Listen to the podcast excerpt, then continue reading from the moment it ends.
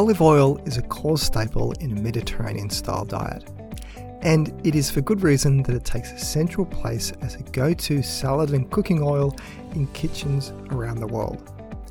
In this age where too many foods are dubiously anointed with the title of superfood, extra virgin olive oil may just be one food deserving of this name in the oil category. In this podcast, I'll look at the unique properties of olive oil and delve into what the scientific evidence says about its health benefits. Say the word olive oil, and it is natural that your mind goes to the Mediterranean. Olive oil has been a staple cooking oil in many cultures around the world for thousands of years. Olive oil is mostly made up of monounsaturated fats, and it is about the highest dietary source of these. In fact, the primary monounsaturated fat in it is called oleic acid, named, you guessed it, after olive oil itself. But it is not just the type of fatty acids present in olive oil, but a range of antioxidants and other bioactive compounds that could lend it its deserved health oil reputation. So, just for noting here, for most of this podcast, I'll be referring to extra virgin olive oil when I talk about olive oil in general. Extra virgin olive oil is the highest quality and least refined form of olive oil. It also has the strongest taste and aroma. Extra virgin olive oil is made from the cold pressing of olives with no chemicals or heat used and is bottled soon after to preserve the quality of the oil. It is also the most expensive of the olive oils, but that price premium is well worth it for the quality, taste, and health benefits.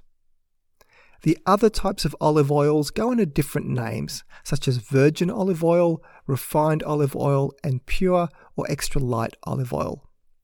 As the grading changes, so too does the taste decline and the amount of beneficial compounds decrease also.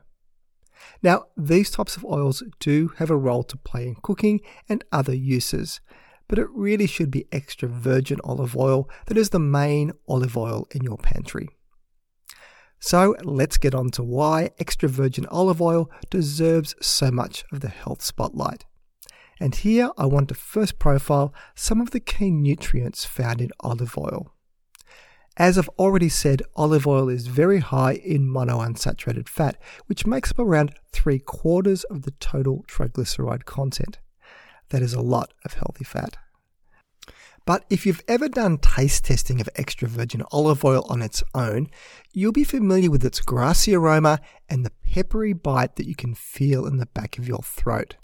They are all signs of plenty of bioactive compounds in the oil. Extra virgin olive oil is known for having a high content of antioxidant compounds with protective properties against free radicals. The compounds include various phenols such as oleocanthal, hydroxytyrosol, and tyrosol, as well as phytosterols, vitamin E, and squalene that are all linked to the antioxidant and anti inflammatory properties of the olive oil. It's well beyond the scope of a single podcast to go into all these compounds separately. So instead, just know that as a food source added to your diet, it is the interplay between all these compounds in olive oil that is also the reason it is linked with so many health claims. And what are those health claims? When you think of olive oil, it is the Mediterranean diet and heart health that likely immediately comes to mind.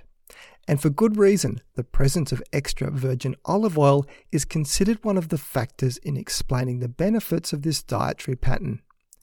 And a recent meta analysis looked at just how much influence the olive oil component of the Mediterranean diet could have. 13 studies were included in the review, which looked at associations between olive oil consumption and cardiovascular disease risk, or all cause mortality risk, with studies running from 4 years up to 28 years. And the summary here is that for every 5 gram increase in consumption of olive oil per day, up to about 20 grams as a ceiling, it was associated with a 4% lower risk for cardiovascular disease and all cause mortality. And I'll link to the study in the show notes. And compared to people who had the lowest amount of olive oil in their diet, people having the most had a 15% lower risk of cardiovascular disease and a 17% lower chance of dying over the time that the study ran. The studies, though, were observational, so it is possible there could be other things that explain the benefit, such as people who had more olive oil also may be having a healthier lifestyle.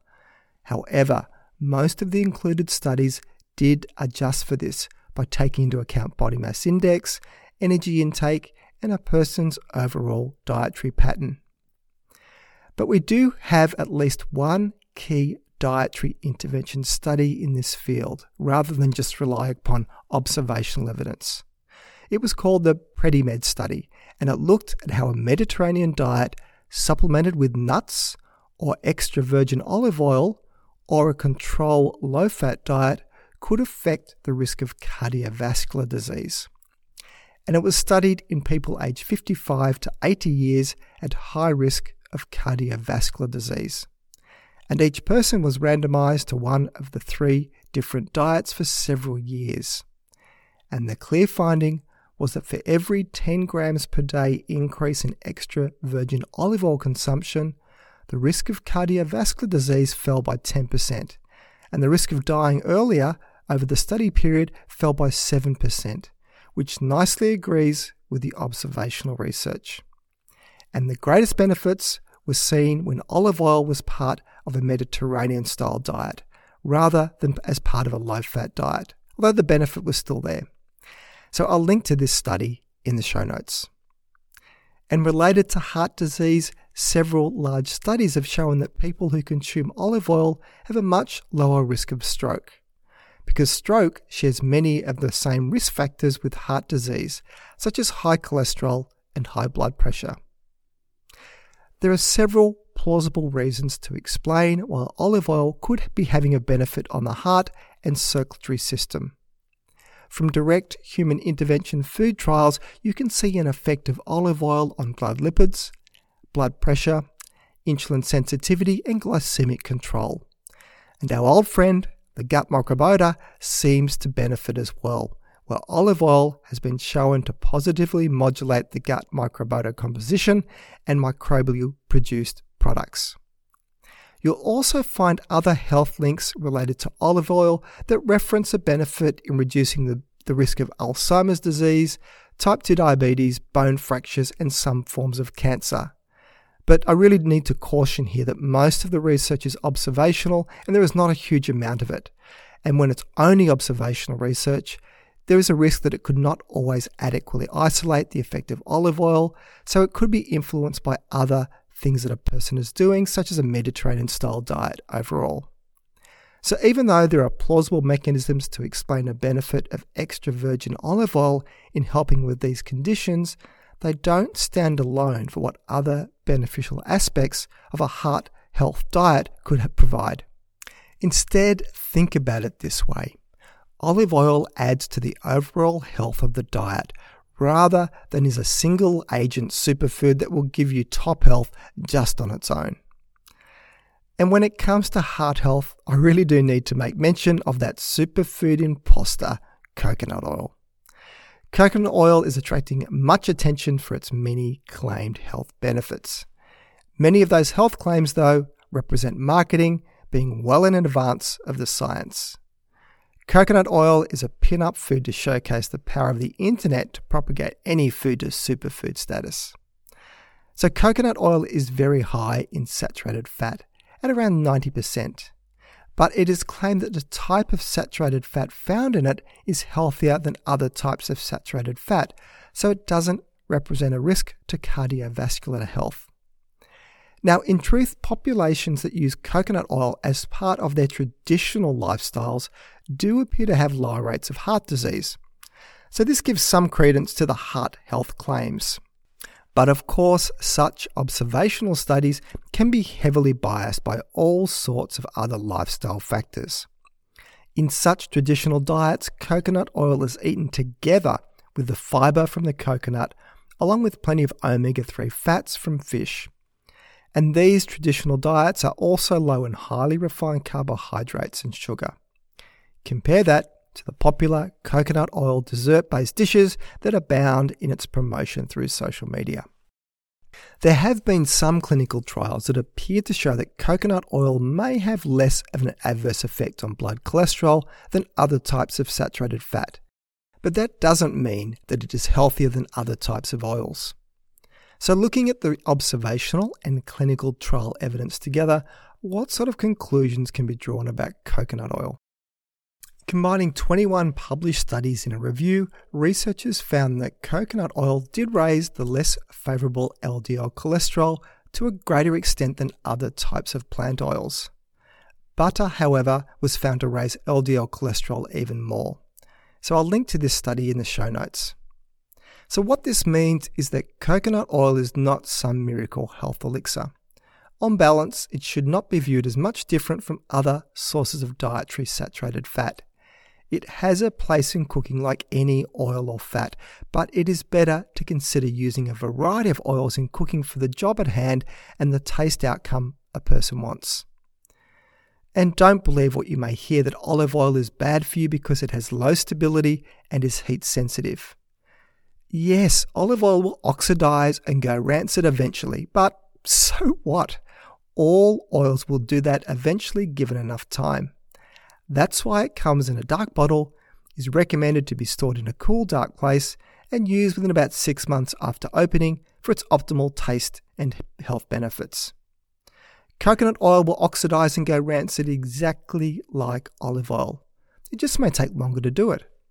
It's like arguing that UHT milk is better because it has a longer shelf life compared to fresh milk. And as for heat stability, the smoke point of extra virgin olive oil is on par with unrefined coconut oil. The smoke point of an oil is the temperature at which it begins to smoke and break down creating harmful compounds and unpleasant flavors and odors. This temperature varies depending on the type and quality of the oil, as well as its level of refinement and how it was processed, as well as the presence of antioxidants. Oils with high smoke points, such as refined olive oil, canola oil, and safflower oil, are more suitable for high heat cooking methods like frying and roasting, as they can withstand high temperatures without burning or smoking. Oils with lower smoke points, such as unrefined flaxseed oil or extra virgin olive oil, are better suited for lower heat cooking methods like sauteing or as a finishing oil, as they are more prone to smoke and break down when exposed to high heat. But because of the abundance of antioxidants in extra virgin olive oil, it offers a large degree of protection of the oil from breaking down during heating. So let's wrap all this up. Extra virgin olive oil is considered a healthy oil due to its high content of monounsaturated fatty acids, polyphenols, and other beneficial bioactive compounds. Studies have shown that extra virgin olive oil can improve markers of heart health, such as blood pressure and cholesterol levels, and may also have anti inflammatory and anti cancer properties. And on top of that, extra virgin olive oil is a versatile ingredient that can be used in a variety of dishes and cooking methods, making it an easy and delicious way to incorporate healthy fats into your diet. In your kitchen, it pays to have a variety of oils and fats depending on your cooking and flavour goals. But no pantry should be lacking a bottle of extra virgin olive oil. So that's it for today's show. You can find the show notes either in the app you're listening to this podcast on or else head over to my webpage at thinkingnutrition.com.au and click on the podcast section to find this episode to read the show notes. If you find this podcast of value, then please consider sharing it with your friends and colleagues, or maybe even leave a review. This all helps increase the ranking and reach of the podcast, which means a big win for credible, evidence based nutrition messages and making the world a slightly less confusing place. I'm Tim Crowe, and you've been listening to Thinking Nutrition.